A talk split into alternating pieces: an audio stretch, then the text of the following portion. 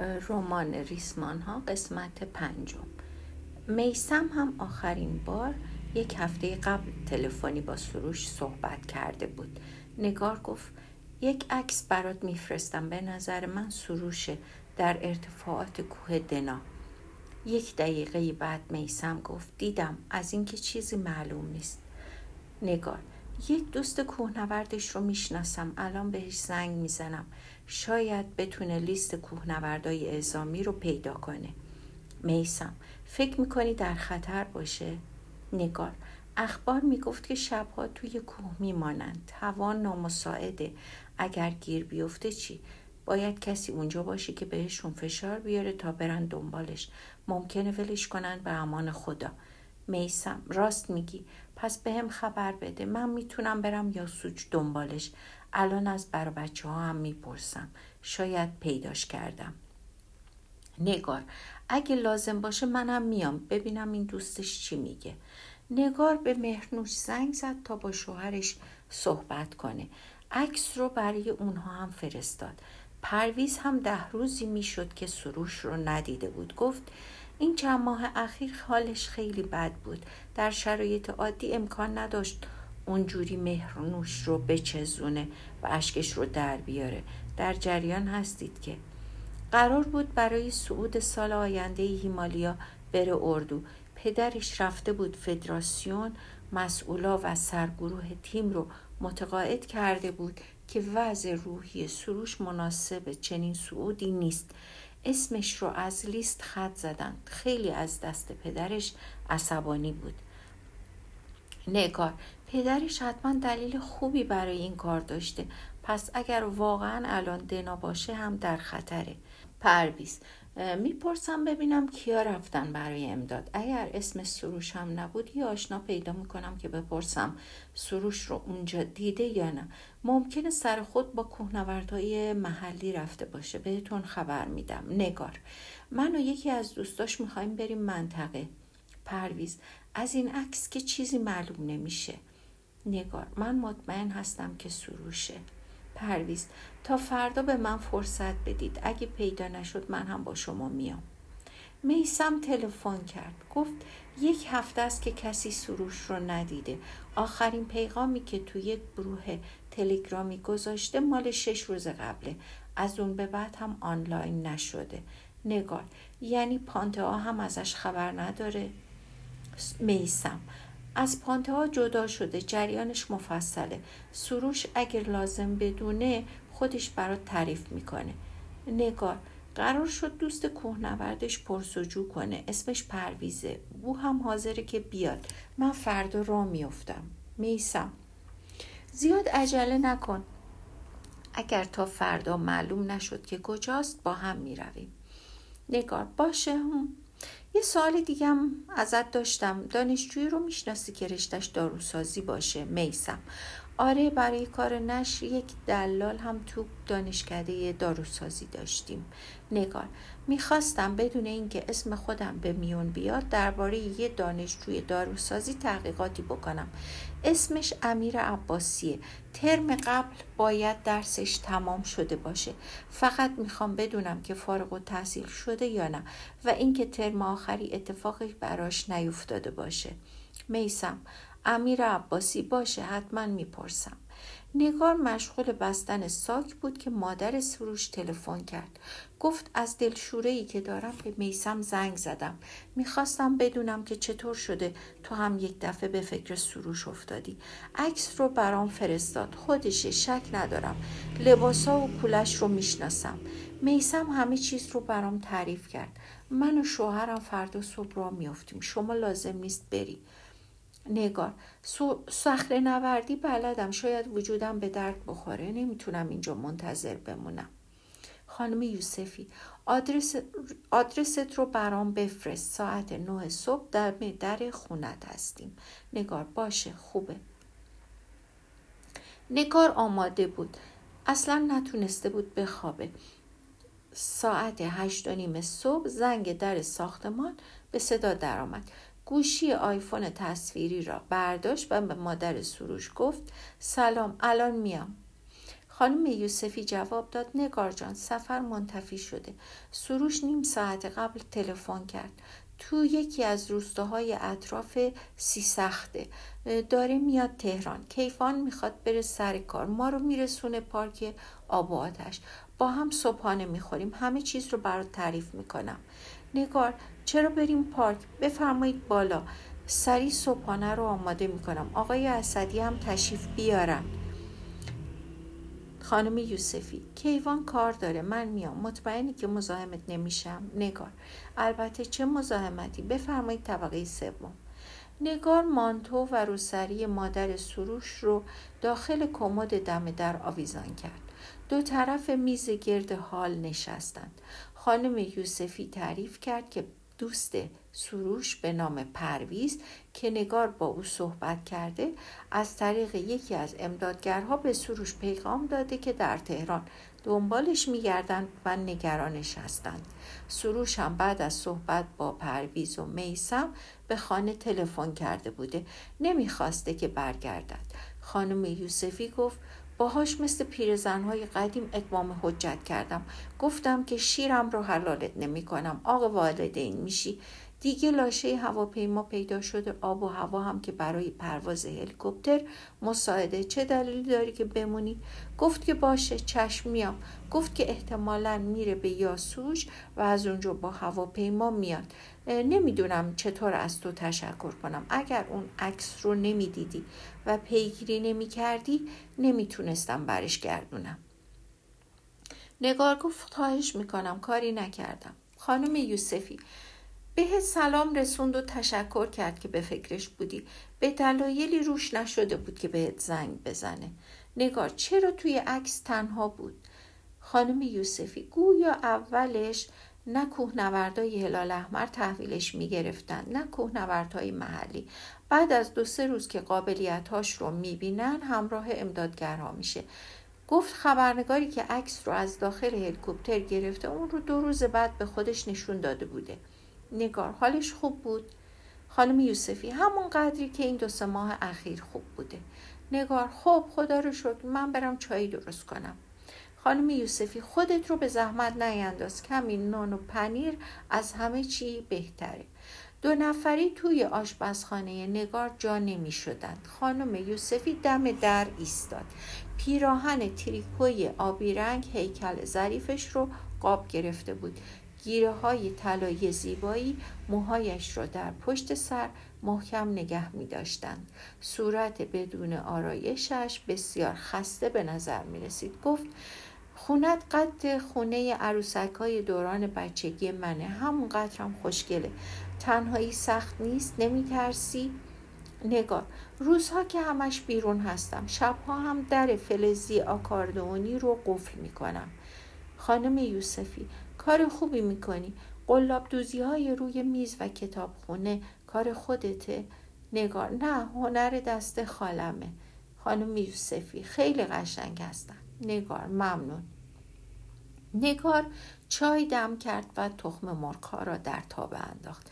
شلوار جین و ژاکت مشکی به تن داشت. موهایش را در پشت سر بافته بود. خانم یوسفی گفت این چند ماه چقدر لاغرتر و خوشگلتر شدی. نگار با ورزش لاغر شدم. خانم یوسفی چقدر عالی. مادر سروش وسایل سفره را دم در آشپزخانه تحویل می گرفت و روی میز می گذاشت.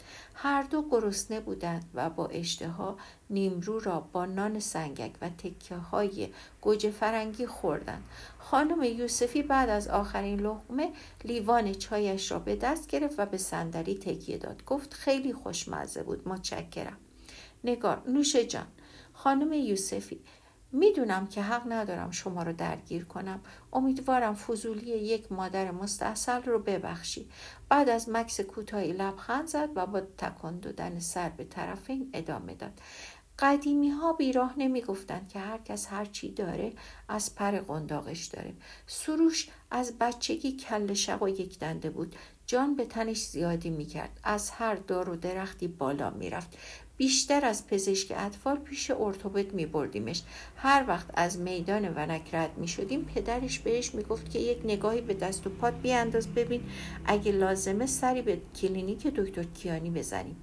هر بار که با دست یا پای کج و کوله پیداش می کردم فقط می گفت که مامان ببخشید شما گریه نکن درست میشه. به جای نکنال از من عذرخواهی می‌کرد. برادرش بچه ملایم و شیرینیه. خودش رو با آدم میچسبونه. اونقدر کم تحرک که به زور میفرستمش استخر. اگر روزی صد بار ماچش کنم فقط میگه که مامان منو اینقدر نچل... نچلون. جرأت نمی کردیم طرف سروش بریم. اگه می‌فهمید که امه خاله کسی قراره بیاد خونمون که ممکنه بوسش کنه خودش رو صد تا سوراخ سنب قایم می‌کرد. دلم خوش بود که یه اشتباه رو دوبار تکرار نمی‌کنه. خطاهای جدید اختراع می‌کرد. بچه پردرد سری بود برام ولی من یه جور دیگه ای دوستش دارم. قهرمان کوچولوی مهربان منه. از روی میز دستمال کاغذی برداشت و گوشه چشمهایش رو پاک کرد. ادامه داد دیگه نمی‌تونم تحمل کنم که اینقدر به خودش عذاب میده. نه اینکه خسته شده باشم نه. فقط نمی‌خوام که اینجوری زجر بکشه. نگار چه اتفاقی براش افتاده؟ چرا روش نمی‌شده که به من تلفن بکنه؟ خانم یوسفی. اوایل امسال رابطش با پانتها سرد شده بود. داشتند از هم جدا می شدند همون موقع تو رو دیده بود. چند بار درباره تو با من صحبت کرد. تعجب می کردم اینطور نبود که هر وقت هر کسی رو می بینه بیاد برای من تعریف کنه. بعدش معلوم میشه که پانتها بار داره. دو ماهی قضیه رو از ما پنهان کردن. پانتها نمی‌خواست بچه رو نگه داره. نمی‌خوام خطای سروش رو توجیه کنم ولی پای عواقبش وایساد. همیشه پای عواقب اشتباهاتش می‌زده. میترسید که پانتها کاری دست خودش و بچه بده. بعد از یک عمر شاخ و شانه کشیدن برای پدرش خود دش رو خار و زلیل کرد. همه شرایط خانواده پانده رو برای ازدواج قبول کردیم. بی سر و صدا رفتن محضر و عقد کردن. سروشی که اصلا فکرش رو هم نمی‌کرد که یک روزی بخواد پدر بشه بد جوری عاشق اون بچه شده بود. با ما زندگی می‌کردن چهار چشمی پانته ها رو میپاییدیم سروش یک دنیا ذوق می‌کرد از اینکه صدای قلب جنین رو بشنوه یا تو سونوگرافی ببیندش. اشتباه کردیم. وقتی پانته ها نمی‌خواست نگهش داره نباید میگذاشتیم که تا شش ماه پیش بره. پسر بود. سروش بهش می‌گفت کاوه. می‌گفت که وقتی دستم رو می‌گذارم روی شکم پانته ها میاد و خودش رو میچسبونه به دستم. بچه بیچاره آگاهی روح پیدا کرده بود. سروش می‌گفت که با هم ارتباط دارن. می‌گفت که به حرفای من عکس عمل نشون میده. بالاخره پاندا از دستمون فرار کرد. وقتی زیر بار تصمیم خانوادهش رفت که ترسش از زایمان به ترسش از سخت جنین چربید. با مادرش رفته بود یک جایی که بچه رو به روش وحشیانه از بین برده بودند. قابلیت حیات خارج از رحم پیدا کرده بود. اگر زنده بیرونش می آوردن خودمون بزرگش می کردیم پانتا هم بعدا پشیمان شد. افسردگی شدید گرفت. سه ماه بیمارستان بستریش کردن سروش هم کم مونده بود که دیوونه بشه. هر دوتاشون تقریبا نابود شدن پانته ها اجازه نمی‌داد که سروش به دیدنش بره. درخواست طلاق داد. خونوادش مهریه رو گذاشتن برای اجرا. کیوان هم از اونها شکایت کرد که بچه ما رو کشتن. بالاخره با پدر پانته ها به توافق رسیدن که با پرداخت نصف مهریه بچه ها از هم جدا بشن. سروش وقتی با طلاق موافقت کرد که روان پزشکا گفتند حال پانته ها رو بهتر می‌کنه. نگار خیلی متاسفم. پسرتون درسش رو چیکار کرد؟ دوره دکترا رو شروع کرد؟ خانم یوسفی آره از ترم قبل وگرنه که باید می‌رفت سربازی قوز بالا قوز می‌شد. جوری که این چند وقته رفته دانشگاه میترسم اخراجش کنن نگار حالا چه کار می‌خواد بکنه؟ خیال نداره با خانمش آشتی بکنه. خانم یوسفی نه بابا پانده ها با پدر و مادرش رفت آمریکا. انگار لنگ پول بودن. در نهایت به نفع سروش شد که این بچه از بین رفت. گناه داره که این رو بگم. تفلکی با رفتنش نگذاشت که سروش به سرنوشت من و کیوان دچار بشه. ما هم سه ماه بعد از ازدواج فهمیدیم که آبمون توی یه جویی نمیره. تا به خودمون بجنبیم و خانواده هامون رو برای طلاق متقاعد کنیم سروش به دنیا اومد. ما هم منصرف شدیم. بیقراری را از عموی جهانگردش برس برده. من اصلا این بچه رو نمی‌فهمم. نمی‌دونم از زندگی چی می‌خواد. چرا اینقدر خودش رو به در و دیوار میکوبه؟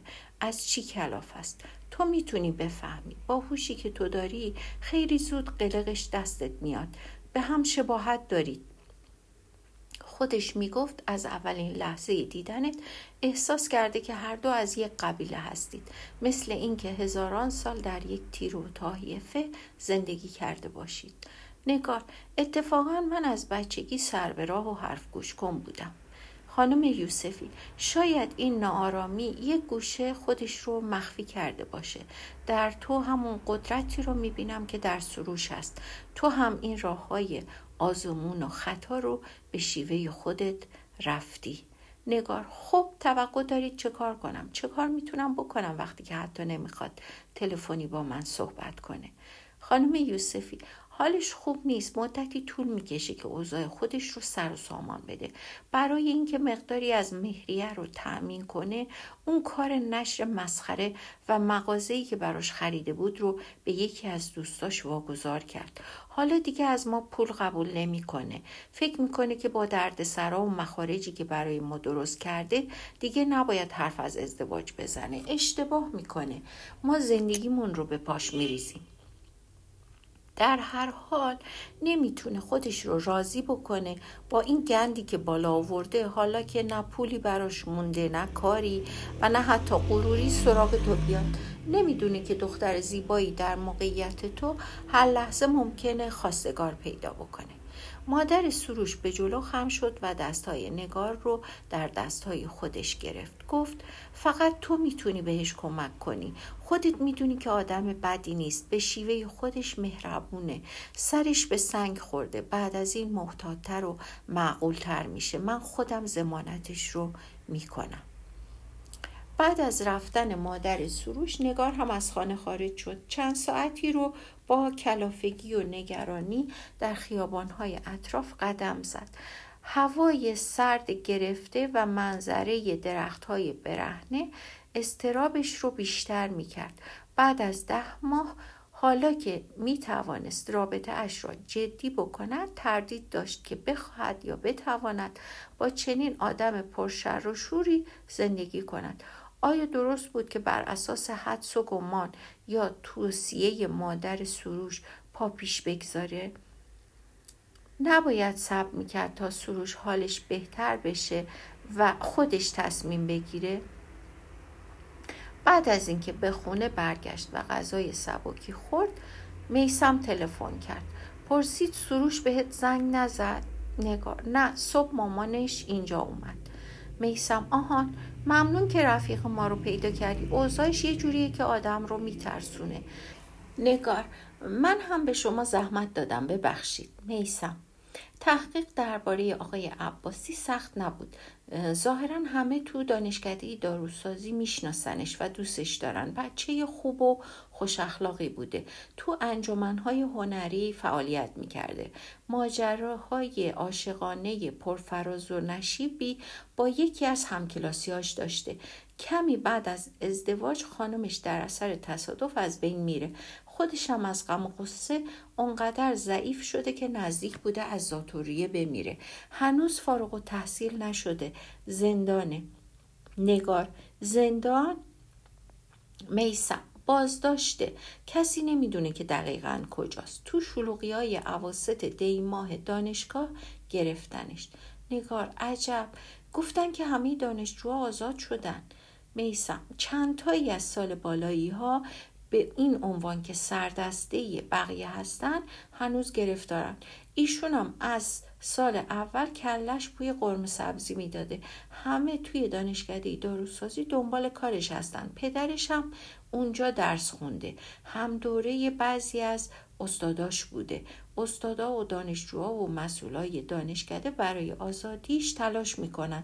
از بستگان هستن. نگاه یک آشنای دوره. میسم کاری از من ساخته باشه در خدمت هستم. نگار ممنون لطف بزرگی در حقم کردید. میسم نفرمایید وظیفه است. نگار گوشی رو قطع کرد و خودش رو روی تخت انداخت. تصور اینکه امیر بیش از یک و نیم ماه در ناکجا آبادی اسیر باشد غمانگیزی غروب زمستانی را تکمیل می کرد. گیجتر و خسته تر از آن بود که بتواند فکر بکند. آنقدر به سقف اتاق چشم دوخت که خوابش برد. فردای آن روز برای پیگیری وضعیت امیر با افراد زیادی تلفنی و حضوری صحبت کرد وقتی در زد و وارد دفتر رئیس دانشکده ریاضی شد چندان امیدوار نبود دکتر صبوری کنار کتابخانه دیواری ایستاده بود و کتاب نیمه بازی به دست داشت. کتش را روی پشتی صندلی میز تحریر انداخته بود. نگار برای اولین بار قوز پشت و برآمدگی کامل شکم او را در زیر پیراهن مردانه می‌دید. در انتهای میز کنفرانس دراز و مستطیل شکل روبروی هم نشستند نگار گفت یکی از آشناهای من که دانشجوی ترم آخر داروسازی بوده تو شلوغی های عواست دیماه دانشگاه بازداشت شده هنوز گرفتاره. دکتر صبوری عجب گمان می‌کردم که همه آزاد شدن. نگار دو نفر هنوز در بازداشت هستند. با دبیرهای انجمن اسلامی چند دانشکده صحبت کردم. می‌خواستم بدونم که روند آزادی دانشجوها چی هست و چطور می‌تونم به دوستم کمک کنم. متوجه شدم که بعد از شلوغی ها همیشه دانشجوهای پردیس علوم زودتر از بقیه آزاد میشن. اکثرا علتش رو نفوذ و قدرت چانهزنی شما می‌دونستن. دکتر صبوری واقعا شهرت کاذب بلای جون آدمه. نگار می‌گفتند که شما یک مذاکره کننده فوقالعاده هستید. خواستم بدونم که امکانش هست به دوست من هم کمک کنید دکتر صبوری دانشکده داروسازی خودش رئیس داره. درست نیست من دخالت کنم. نگار. پدر دوستم هم داروسازه. همینجا درس خونده. مسئولای دانشکده استادا و دانشجوها همه تلاش خودشون رو کردن. ولی کاری از پیش نبردن. دکتر صبوری هم چایی می‌خوری؟ نگار نه متشکرم. دکتر صبوری چرا؟ بدم نیست. با بیسکویت میچسبه. دکتر صبوری به طرف میز خودش رفت و تلفن کرد تا چای بیاورند. نگار در این فاصله به لوها و جامهای افتخار تر و تمیز و برغنداخته دانشکده در ویترین شیشه کنار کتابخانه نگاه می‌کرد. دکتر صبوری در بازگشت کنار میز کنفرانس ایستاد. گفت پدرم تاجر بوده. معاملگر خوبی هستم. برای هر مذاکره یک پیشنهاد چرب و چیری توی آستین دارم که طرف مقابل نمی‌تونه ازش بگذره. دستی به موهای کمپشت و سفیدش کشید و ادامه داد. شما از من می‌خوای خارج از حدود اختیاراتم وارد عمل بشم. چه پیشنهادی برام داری؟ نگار شانه بالا انداخت و جواب داد. در حال حاضر چیزی به ذهنم نمی‌رسه. گمون کردم لطفی که همیشه به من داشتید کافی باشه. دکتر صبوری ارادت هم دارم. بدبختانه با این چیزا آبی گرم نمیشه. بگذار ببینم چطور میشه این معامله رو جوش داد. چطور با این شروع کنیم؟ دکتر صبوری به طرف کتابخانه برگشت و دستش رو روی چانه گذاشت. کتابی را برداشت دنبال یک صفحه گشت و کتاب نیمه باز را به نگار داد. نگار کتاب را گرفت و باز کرد. تکانی خورد و گفت استاد چهارصد ساله که کسی نتونسته این مسئله را حل کنه. این دیگه بیرحمیه. دکتر صبوری ددمشیانه ددمشانیه ددمنشانه است. دکتر صبوری بعد از اینکه بالا و پایین رفتن های شکمش در اثر خنده متوقف شد روبروی نگار نشست. پسر جوانی با سینی وارد شد و سلام کرد. های چای و بشقاب پر از بیسکویت را جلوی آنها گذاشت و رفت. دکتر صبوری گفت این مسئله را که حل کنی هم دوستت آزاد میشه همینجا به عنوان هیئت علمی استخدامت می‌کنم. نگار اگر این رو حل کنم بهترین دانشگاه های دنیا استخدامم می‌کنم دکتر صبوری من هم دقیقا به همین استدلال احتیاج دارم. اگر بعد از فارغ و تحصیلی بخوای منتظر فراخان استخدام هیئت علمی بشی و مراحل معمول رو طی بکنی دو سال وقت تدر میشه. هر بار جلسه داریم دکتر سروری از من می‌خواد که یک راه برای نگه داشتن تو پیدا کنم. بقیه استادا هم موافقن. اینجوری فردای روزی که از تز دفاع کردی استخدام میشی و حرف و حدیثی هم پشت سرش باقی نمیمونه. نگار. ولی این استاد دکتر صبوری وقتی مثل دخترهای سال اولی که دنبال نمره هستند می‌گویی استاد کیف می‌کنم. ها ها ها ها خدایا این خوشی ها رو از ما نگیر. نگار. استاد. دکتر صبوری فکر می‌کنی من با سنی معادل مخترع ددمشیانه اینجا چه کار دارم؟ ما تا به حال این دانشکده رو مثل واهی در بیابان این دانشگاه رو به فنا حفظ کردیم. هیچ کسی نمی‌تونه با آقازادگی و وابستگی سیاسی استاد ما بشه. نه می‌تونه نه می‌خواد و نه ما اجازه میدیم. نگار برای من واهه نیست. سرابه دکتر صبوری تو به اینجا تعلق داری. ما خودمان شاهد بودیم که در این مدت کوتاه چطور رشد کردی و بالیدی. وقتی اینجا آمدی یک دختر مقموم منزوی و گوشگیر بودی. حالا مهمترین مرجع حل مشکلات دانشجوها هستی. در مورد تو مسئله فقط نبوغ و خلاقیت نیست. قدرت و شجاعت پیشرفتن در ناشناخته هاست. ترسی از آزمون و خطا نداری. و یک دنیا راهی که به شکست منجر میشه رو قبلا طی کردی. نگار خوشحالم که اینطور فکر می‌کنید ولی اگرم بتونم از پس این یکی بر بیام چند ماه طول می‌کشه. دکتر صبوری من 20 ساله که باهاش درگیرم. ها ها ها ها. نگار بعد از تمام شدن فراز و فرودهای شکم دکتر صبوری گفت لطف داری حقیقتا. این دوست گرفتار من سال قبل خانمش فوت کرده. بنیش ضعیفه هم جسمی هم روحی. چند ترم رو از دست داده. ممکنه اخراج بشه نمی‌تونه صبر کنه. دکتر صبوری خب اگه بدونم که تو سعی خودت رو می‌کنی منم سعی خودم رو می‌کنم. نگار چند ثانیه به صورت مسئله نگاه کرد. گفت من این رو تا چهار ماه دیگر حل می کنم به شرط اینکه دوستم همین امروز آزاد بشه. دکتر صبوری بشقاب بیسکویت رو برای تاروف پیش آورد و گفت قبوله.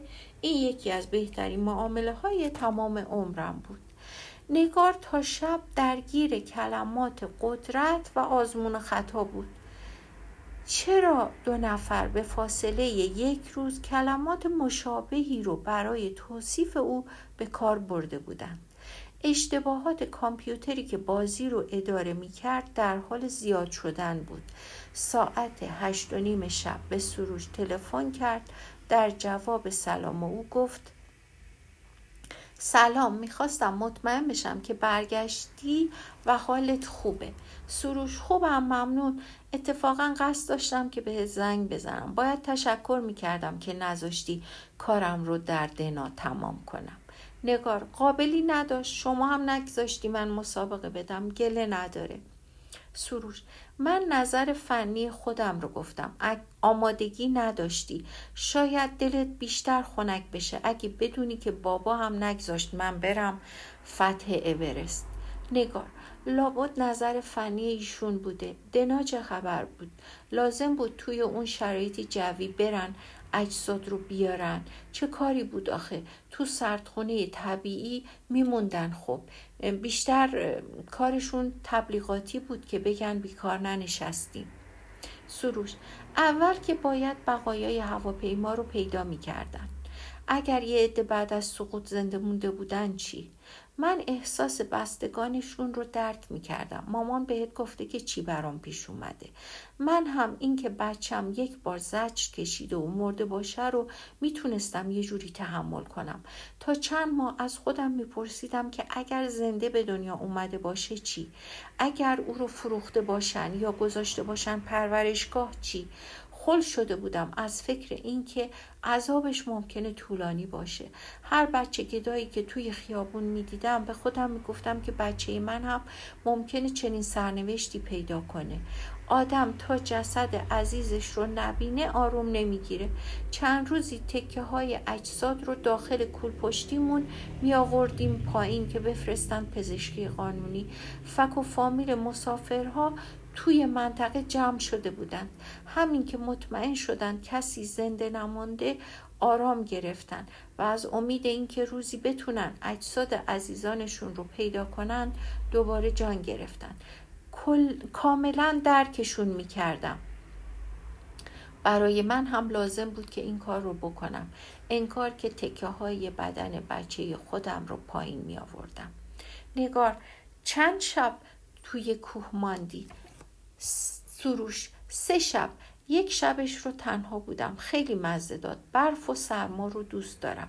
بعدش بیشتر با کوهنوردهای محلی بودم. باور نمی کنی که روستایی ها چقدر مهربان و مهمان نواز بودند.